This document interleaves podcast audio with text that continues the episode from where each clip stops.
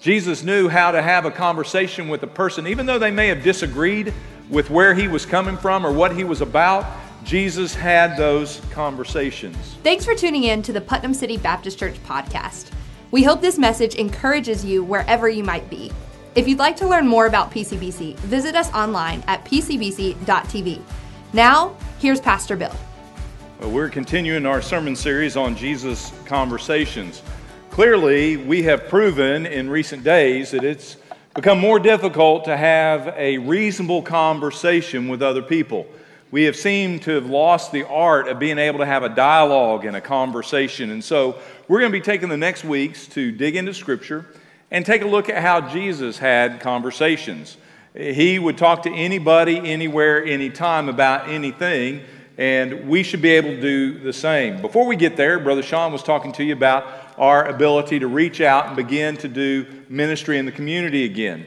And I know that uh, a, a Halloween alternative may not sound like a safe event, but we have moved it outside to make it safer. We have distanced it with cars to do trunk or treat at Festifall this year. So I've always been giving you these last few weeks a few little trunk ideas of how simple it can be. If you'll take a look at this first one, here's a guy who took his truck, uh, took a couple of sheets of plywood. You could do it with cardboard, turned it into a Noah's Ark. Next one's a little bit more elaborate. Now, this is somebody who is a Hobby Lobby queen, is what I'm thinking at this point, and created a Candyland setup. That's pretty extravagant. That one gets the prize. Uh, the next one anybody can do, this is just a sheet of cardboard turned into a McDonald's drive through window. Every kid has seen a drive through window at McDonald's where they got their Happy Meal, right? So these are just some creative ways, some simple ideas. If those are too elaborate for you, all you have to do is pop your trunk, pull out your spare tire, set it next to you, and act like you're a broken down vehicle, all right? Anybody can do a trunk if you'd be willing to serve, please write trunk on your communication card. And this is a great opportunity for us to practice what Jesus is going to speak to us today in Scripture about getting out in His name and ministering to people. So I hope that you'll be a part of that. Now, let's dig in on what Jesus would say. We're going to look at next week uh, what he would say to LeBron James. I moved LeBron James up because he just won the NBA championship. Before I ever uh, knew who would win the NBA, we picked LeBron just because he's been so controversial and speaking into many things in our culture and having a dialogue as a representative, a platform that he has. I felt like we should look at him. And now that he's won an NBA championship, perfect timing. The next week, the Sunday before Election Tuesday, we're going to take a look at what would Jesus say to Joe Biden. And then on the Sunday after the election, we're going to look at what Jesus would say to Donald Trump. Now, some people have already been writing down notes and already trying to predict what I'm going to preach on those particular Sundays. Some of you already have some suggestions for the preacher on what that particular person needs to hear from Jesus. And the whole point of the sermon series is to show you that that conversation is probably going to go different than you think it should go. Jesus knew how to have a conversation with a person, even though they may have disagreed with where he was coming from or what he was about. Jesus had those conversations. But before we worry about Jesus would say to somebody else, I've spent three weeks, this will be the third week, we first need to let Jesus speak to us. We're his children, we are the body of Christ. As a matter of fact, that Bible you hold in your hands, or that might be there on your uh, device, that is God who has spoken to his people throughout all of human history. And it isn't a God who spoke long ago. It isn't a God who spoke to prophets and disciples only. God still speaks today, and he still speaks to you, and he still speaks to me. If you go back to the very beginning, I could highlight in every single book of the Bible it always points to the fact that God is a God who speaks. In Genesis chapter 3, the first family is put together, and the Lord God said to the woman, in Genesis 7 1, the Lord said to Noah. In Genesis 17 1, the Lord appeared to Abram and said to him. In Exodus 3 15, God said to Moses. In Exodus 4 27, God spoke to Aaron. In Judges 7 2, the Lord God said to Gideon. In 1 Samuel chapter 8, God said to Samuel. In Isaiah 7 3, the Lord said to Isaiah. You could go on and on and on, and if we were here for three more hours, I could highlight every single moment that God spoke to his children. And that same God wants to speak to you and me on a daily basis. The question is are we willing to hear what God wants to say to us. So, before we get on to the other personalities in this series, what would God say to you and me, PCBC, the body of Christ gathered here in Northwest Oklahoma City? For those who are worshiping online or those who may be visiting from out of town, you're still a part of the body of Christ if you know Him as Lord and Savior. And while He may have some unique things to say to this body of believers, He still says similar things, those general things He would say to the entire body of Christ throughout all the world. So as we look at this, the last two weeks we looked at what did God say to the churches in Asia Minor. That's found in the book of Revelation, chapter 2 and chapter 3. As you read through those and you look at those, what he was speaking to those churches back then still speak to his church today. We still struggle with the same things they were struggling with, and he speaks those things into our lives. But as I go to this week, I wanted to speak specifically to what God has said to us, this body of believers this body of believers that has been planted in northwest Oklahoma City. And what this body of believers continues to partner with is our two mission churches in New York City, and we partner there. As we partner with 150 churches in Venezuela and support them financially because we can't get there physically. As we continue to see a church birthed in the slum of a slum in Zambia that we continue to support through the leadership of the Edwards and that foundation, we are still hearing the voice of God. And what has He said to us? Well, the first thing, if you want to write this down, the first thing I think Jesus would say to us is stay true to your calling. Stay true to your calling. Now, remember this as you look in Scripture. When we talk about the call of God on our lives, the first calling is to a person. We think, God, what are you calling me to do? And that's what we get all caught up with. Don't miss the first calling. His first calling to you personally is to his person. He calls you to himself. No man can come to the Father unless they come through Jesus. The first calling on our life is to have a relationship with the Lord. It isn't being called to a church, it isn't being called to a specific ministry, it is being called to a person, the Lord Jesus. But as we experience that calling, as I become a child of God, a new creature in Christ, He gives me a new purpose. It's called the ministry of reconciliation. And so, what is God's calling us? It's a call to a person, it's called to a purpose. Before I became the pastor here at PCBC, God had already been speaking. God had spoken to this body of believers and gave uh, this church a particular mission statement. So, those who are members of the body of PCBC today, uh, break out a little sheet of paper there, a communication card, and very quick pop quiz. I want you to write down what is the mission of Putnam City Baptist Church? Do you know what God's called us to be a part of? If we don't know the calling, how can we live out the calling? I'm not seeing too many people writing. 10 years we've been talking about this. 10 years we've been praying as a congregation. What is God calling us to do? Well, we've put it out on the web page. Hopefully, this is what you have. And my desire as your pastor is that every member of this body would clearly be able to articulate this. It's real simple. Three things, very simple that we boil it down to. It's in the purple set. Oh, you can't even read that very well up there. Here's what it says. You can write this down. PCBC exists to help our community. Three things. Number one, know God. When you came to know God, you came to know God because God used somebody else to let you know how you could know God. And now that you know God, His purpose, His calling on your life is for you to be engaged, and we're going to see that in just a moment further in Scripture, help other people come to know how they could know God in a personal way. Notice it doesn't say help our community know about God, it says help to know God personally. Number two, very unique to this church, we exist to help our community become family. That's a very unique. When I first became pastor, like, what does that mean, and why is that in there? And as we began to go through that journey of seeing what God was calling us to do, we discovered that one of the first things God ever did in creation, He said it wasn't good for man to be alone. He put a family together. And from the very beginning of time, Satan has been attacking relationships. The relationship to know Him, that was the first attack. And then when he got to that and he broke that relationship, then he went after the family. We find Adam and Eve turning on each other. The woman you gave me, Lord, it's her fault. Oh, no, no, he wasn't a spirit. And, and you watch the marriage begin to disintegrate. You watch their first children who were born. They didn't have video games to learn this, they didn't have Hollywood to teach them murder. And yet, the first siblings took it all the way to a grave. Ever since then, the family's been under attack. One of the greatest hurts in our world today is the family. And every one of us in here can relate to it in some form or fashion. There's not a family in this room that hasn't been touched by some kind of family hurt or grief. Am I right? Because the enemy's alive and well, and that's where he attacks. We want to be a church that steps into that hurt and that pain. We want to be a church that encourages the family how to experience God's will at every area of life, no matter what your family's going through or what your family looks like. Whether you're a family of one or a family of more, whether you're a traditional family or a blended family, whatever it might be, we want to be a body of believers that encourages you.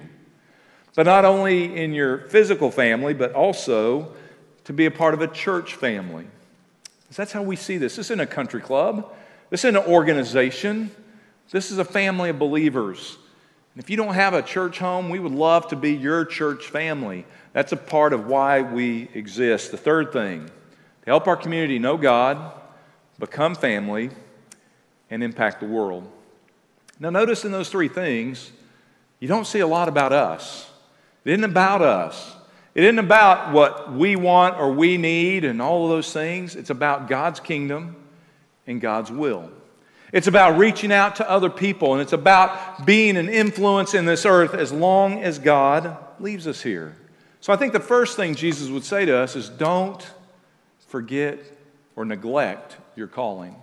Second thing he would say to us is some of his very last words that he spoke on this earth. You can go to it, Matthew chapter 28. Matthew chapter 28. When you get to verse 16, a lot of people automatically jump down to verse 18 and they miss the context. I want you to go to verse 16 and I want you to see what was happening here. Jesus has died, he's been crucified on a cross. Why? Because of your sin and mine. He has been buried in a tomb, and the tomb is now empty. He is risen from the dead. Now, there was a big panic going around because Jesus had prophesied that would happen, and you can read in Matthew's account here that there was some money exchanged with some Roman soldiers to spread a lie that the body had been stolen. Even way back then, there was political cover ups. Not just in our politics, it goes all the way back throughout all of human history. Way before they had emails that could be burned, hidden, or scourged. They had payouts and buyouts and all kinds of dark money to cover up their hoax. We get to verse 16. But the eleven disciples proceeded to Galilee to the mountain which Jesus had designated. And when they saw him, they worshiped him. But some were doubtful. Isn't that interesting in verse 17? How transparent Scripture really is. If this was a book written by man, man would not have put in the last part of verse 17. They would have painted a picture of we, the 11 superheroes of the faith. We who remain faithful to Jesus to the end. We gathered on the mountain to receive power from on high. They get as transparent and say, there were some among us who were very doubtful that Jesus would be able to deliver on what he said he would deliver. And yet, in that doubt and in that struggle, I think that's something we may need to hear right now because I'm hearing a lot of this in the body. They're just saying, man, I. I just feel so frustrated in my faith. Man, I'm just going through some discouragement right now. As if you're the only one that's ever experienced that. The Lord Jesus Himself experienced those very same, I mean, uh, the disciples of Jesus experienced those very same things. But that's not the end of the story. Look at verse 18. And Jesus came up and He spanked them. They got a spanking, they got what was coming. Those doubting, unbelieving, hard hearted disciples needed a spanking, didn't they? Isn't that what the father should do? Spank his children, right? Well, there's some times, yeah. But what does Jesus do in this moment? He speaks to him, he has a conversation. And I think we ought to look into that conversation and see what Jesus spoke to the body then that he would speak to you and me now. Look at what he said. You know it. He said, All authority has been given to me in heaven and on earth. Go therefore, make disciples of all the nations, baptizing them in the name of the Father, the Son, and the Holy Spirit, teaching them to observe all that I've commanded you, and lo, I am with you always, even to the end of the age. Underline that last phrase I am with you. I'm with you. Jesus said, Listen, you aren't going to do this in your own strength. I'm not leaving you. I'm not forsaking you. I'm not abandoning you. I will be with you always, even to your very last breath. Somebody needs to hear that this morning. You may have th- thought that God has given up on you. You may feel like God's a million miles away. I want you to know He's right there with you.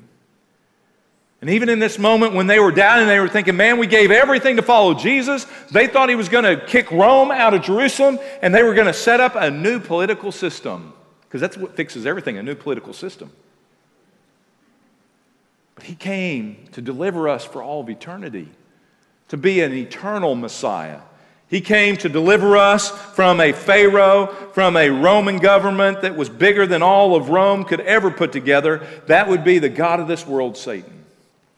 And he said, I'm with you always, even to the end. So, what do we do with this conversation? Go back and look at some of the key words. First word he said to him is go. Go. Now, we hear that, or we've interpreted that to mean go to church. And that's what my duty is. I've got to get up on Sunday mornings, I've got to go to church. Is that what he said? Go to church. You see, that's become the problem, I think, in our world today, and in, at least in this nation, is we have settled for going to church as the Great Commission rather than understanding He's told the church to go into all the world. While we live in a day and time when we have been told we can't go, we're supposed to stay at home, we're supposed to shelter, we're supposed to keep our distance, we're not supposed to engage socially.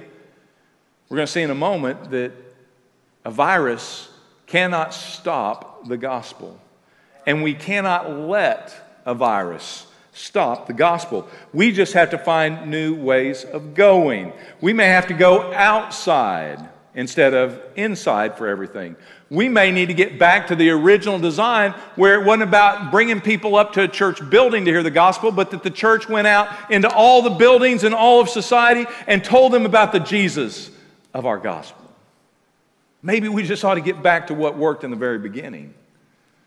I know this that uh, while we were supposed to be sheltering away from one another, it caused us to look at different ways of taking the gospel to our city. And we moved outside and we did lawn chair church. And through that encounter, we had opportunities with our neighbors that we've never had before. People that engaged over these past months that are now members of this body that we would have never reached if we would have stayed huddled up inside this brick and mortar. So there are always unique ways to go. The point is this we're to always be going. How many of you are still going to work? How many of you still go to the store? How many of you still go get gas? How many of you still go somewhere? You're going. The question is, what are we taking when we go? Next thing you need to see, he says, as you go, it's not go to church, it's to go in the world and make disciples. That talks about reaching people. In January, when I bring my State of the Church address, I'll be challenging us with a new theme for 2021 called Who's Your One? That is a theme that has been used by Southern Baptists over the past year or two years, uh, challenging the body of Christ to take one person and let that be their ministry for the year. And if they reach that person through the year, they take on another one but that we would at least focus in on one person who doesn't know Jesus somebody we live with, somebody we know, somebody we work with, somebody we live next to, or somebody God brings across our path. And we pray for that person, and we serve that person, and we share with that person. In 2021, we'll be talking more about how we can make disciples, how we can reach them. Here's the next phrase you ought to see that Jesus spoke He said, Make disciples of all nations. In other words, it isn't about just joining a church and hanging out at church. It's about going into all the earth with the gospel. It's not just about you and me being discipled, it's about us reaching people. And then the next phrase I want you to underline is teaching them. Teaching them. So in 2021, and before then, starting even now, I want you to start praying about who's that one person who you can reach with the gospel. And once that person is reached, once they're born into the kingdom and birth, this new babe in Christ, they must be taught. That is teaching and discipleship. We have a tool available that we are now, we're not making it a program. You don't show up on Sunday night and take a course on how to disciple people, but we will teach you one on one how to disciple others. Matter of fact, that's the name of the tool we use. It's called One on One with God. We didn't make it up. It comes out of Northwest Baptist Church right here in Oklahoma City. Since the 1970s, I think. Is that right? 1970s. A businessman who was going into all the earth with his business realized I need to make disciples. I'm not here just to make money, I'm here to make, I'm here to make disciples. And so he taught his organization, he taught his business, he taught others, taught his church how to reach people and teach people. If that is a need in your life, we're going to be offering that in 2021. Who's your one and one on one with God in 2021? See how it, okay, maybe it's just me. Turn to Matthew chapter 16. What else did Jesus say to us? Matthew chapter 16, verse 17. Here's Jesus having a conversation now with Peter.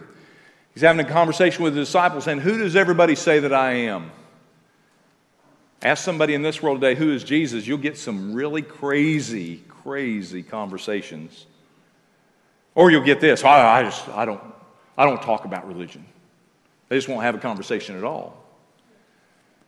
Jesus asked his disciples, Who do people say that I am?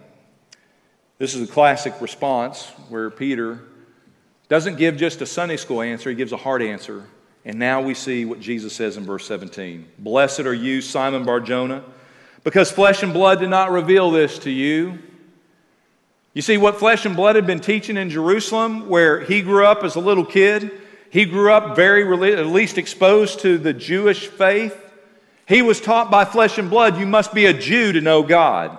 He was taught by flesh and blood, you must keep commandments, and there are things you must do and things you can't do. Have you heard that before? That's what was taught to him. But he said to Peter, My Father who is in heaven has revealed this to you. That's called divine revelation, divine inspiration. It wasn't a Sunday school answer, it was the God of heaven speaking to his heart. And he made that declaration Thou art the Son of the living God. He came to realize Jesus wasn't just a prophet, he wasn't creating a new religion. He was the Son of the living God. And that he must be the master and Lord of his life. So Jesus said, I say to you, Peter, upon this rock I will build my church, and the gates of Hades will not overpower it. Some things we need to hear that he was saying to Peter, that he was saying to his disciples, that he says to you as his disciples. The first thing, write it down. The first thing we need to hear from Jesus is, This is my church. That's what Jesus said. I will build my church. I want you to understand this isn't the pastor's church. I want you to understand this isn't the deacon's church. I want you to understand this isn't your church, it's his. Always has been, always will be. I've had some people over time say they find out I'm a pastor and, and maybe I've invited them to church or whatever, and, and, and next time I see them, I say, hey, yeah, yeah, we're, we're, still, we're still thinking about coming to your church, preacher. I said, well, you're coming the wrong place. There is no such thing. I don't have a church. I have a Savior. I get to pastor a church called Putnam City Baptist Church. It's His church. It's not mine, it's not yours. It's His church. Remember those things. Number two, he said this, and I will build my church. The beautiful thing is, while there were people who were great craftsmen that put together this church called PCBC, this campus that we walk on, that's not the church that's being built. It's not brick and mortar.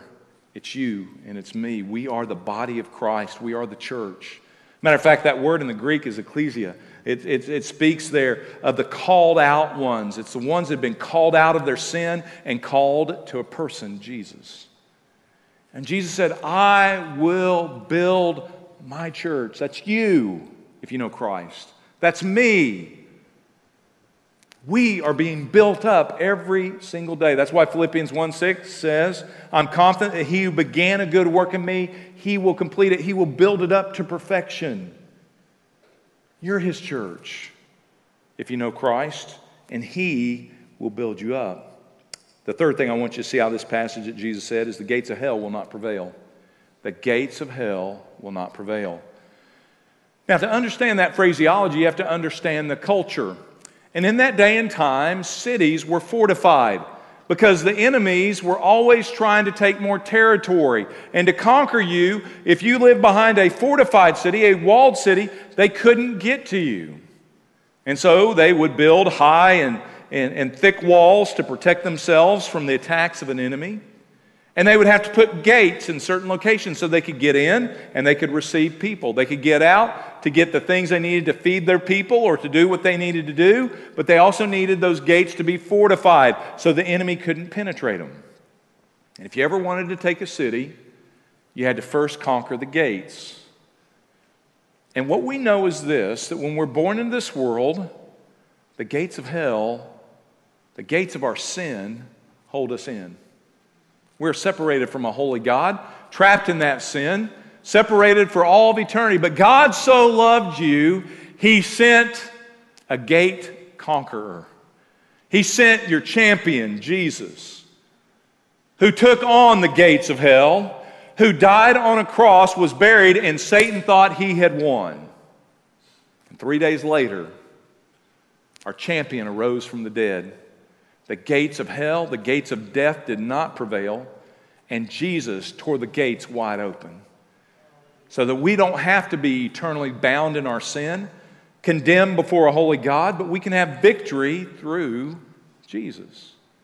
Matter of fact, Scripture says we're more than conquerors now because the gates of hell will not prevail. And yet, as I look around today, it's as if we have given in to the gates of hell. It's as if we've drawn a conclusion that we've lost the war, that our world is literally going to Hades. I'll say it that way. And it seems to be documented very well in front of our eyes every day on our television screens and in social media. It certainly appears like the gates of Hades are prevailing. Are we just going to crumple up? Are we going to forget what Jesus said? Are we going to let a virus put a wall between us and our calling, the gates of hell, a virus cannot prevail. But we got to learn how. We got to learn how to experience victory in these times. I got real convicted through this journey. It's been a difficult time trying to lead a flock during restrictions and uh, keeping people safe and working on those things. None of us want to experience what we're experiencing today. This room used to be packed out to 450 people. Now we got to split it out over two campuses to keep everybody safe. Wish we could all be together as one and doing the kumbaya moment, but it's a different day for a season. But I also know this it doesn't matter if we're under a virus, uh, looking at a different virus in the future, or whatever, the gospel will still go forward friend of mine who grew up in, or didn't grow up in this church, but served in this church, was one of my youth workers back in the day. Would eventually become a youth pastor after I left. Guy by the name of John Freem. Some of you know John. He's now pastoring a church in Benton, Louisiana. Anybody know Benton, Louisiana? Benton? Small little community outside of Shreveport. That small little community, Benton, Louisiana, this past year during COVID virus season, had a theme of Who's Your One? Focused on staying true to the gospel. They kept meeting. In June, when there was a huge outbreak in Louisiana, they packed up all their high school kids on buses and sent them to the beaches of Florida. That sounded pretty careless to me. They kept them safe, they kept them restricted, they went to a Christian campground, they did all that. They went later in July to junior high camp. They continued to meet on Sunday. They continued to go out with the gospel the best way they could, being safe the best way they could. This year, they baptized 250 people. The virus and the gates of hell shall not prevail. A community not too far from them, I've told you about before, a church called Hillvue Heights Church in Bowling Green, Kentucky. A huge metropolis of 68,000 people. Out of 68,000 people, now this was just right before COVID broke out, but they continue to keep the same vigor and same uh, gospel centered mission, baptized in a town of 68,000 people, baptized right before COVID, 600 people in one year. The gates of hell shall not prevail. And as we move forward, whatever this looks like, whatever we may face, moment by moment, it shall not, it cannot dictate our obedience to what God has said to somehow find new ways of going into people's lives. I don't know what that looks like yet. I know in October we're going to go outside, we're going to, we're going to do a trunk or treat to minister to hurting kids.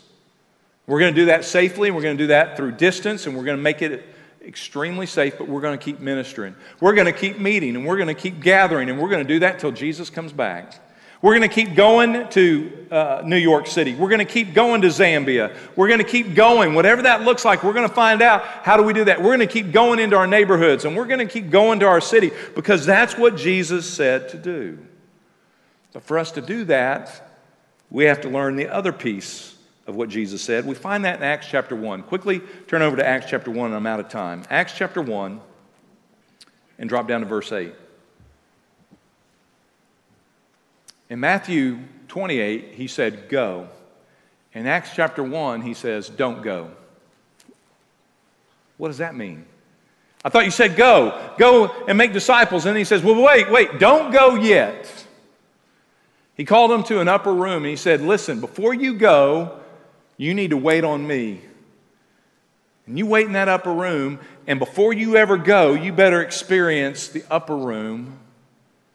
He said, From my Father, let's take a look at it. From my Father will send to you the Holy Spirit. Look at verse 8. But you will receive power when the Holy Spirit has come upon you, and then you shall be my witnesses. Before you ever go, you need to know you need to know the power of the Holy Spirit. I'm afraid, and I've preached this often, that many of us know who Jesus is for our salvation, but we don't know the Holy Spirit who lives in us to live out our sanctification.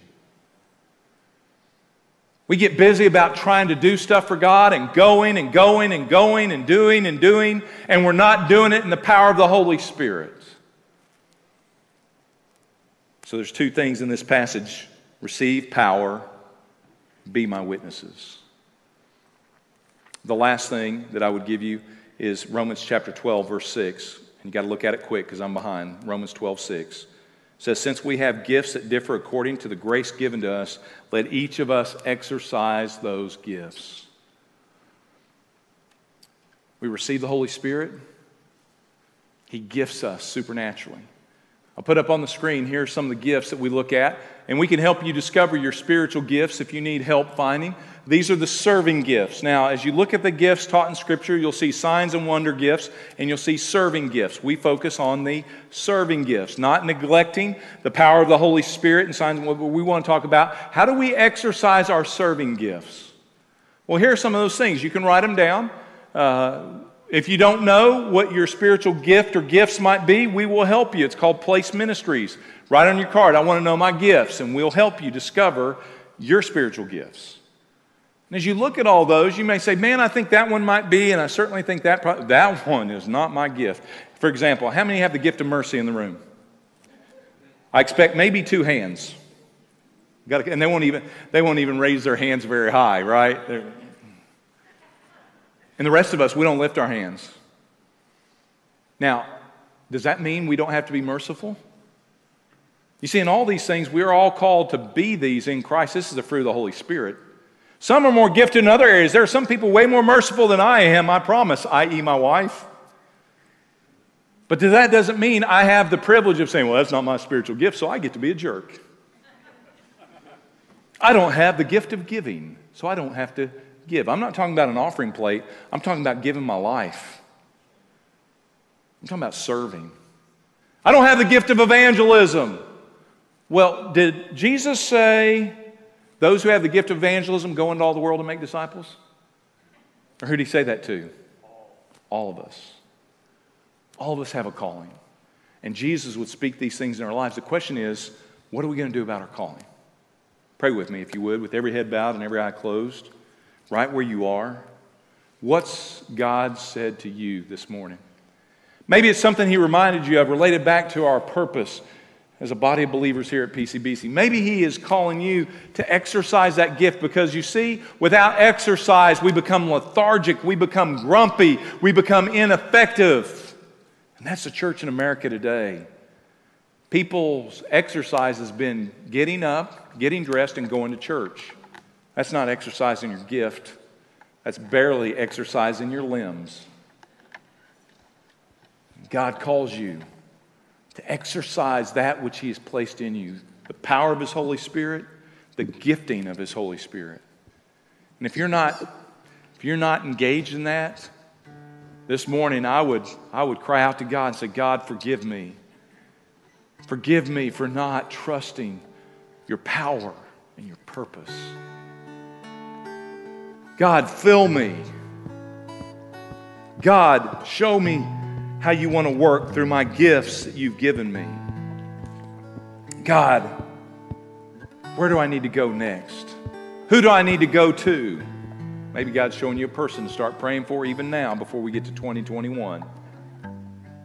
Maybe He's calling you to a church family. I want to pray for you, whatever your decision. Tell God what's on your heart as you've heard His voice and honor Him in this moment. Father, we surrender all. All our doubts, all our sin, all our stubbornness, all of our inadequacies. More than that, we surrender our hearts. God, may you fill us with your Holy Spirit. And God, as you send us, God, may we go in that power and exercise the gifts you've given us. And Lord, may we look back and may we see countless people who are now our brothers and sisters in Christ because they've heard the good news, they've received the good news. Thank you for spending time with our church family. If you would like to learn more about our ministry, visit us online at pcbc.tv. There you can also contact us and find out how to connect with us through social media channels. And visit pcbc.tv slash podcast to listen to additional messages from Putnam City Baptist Church.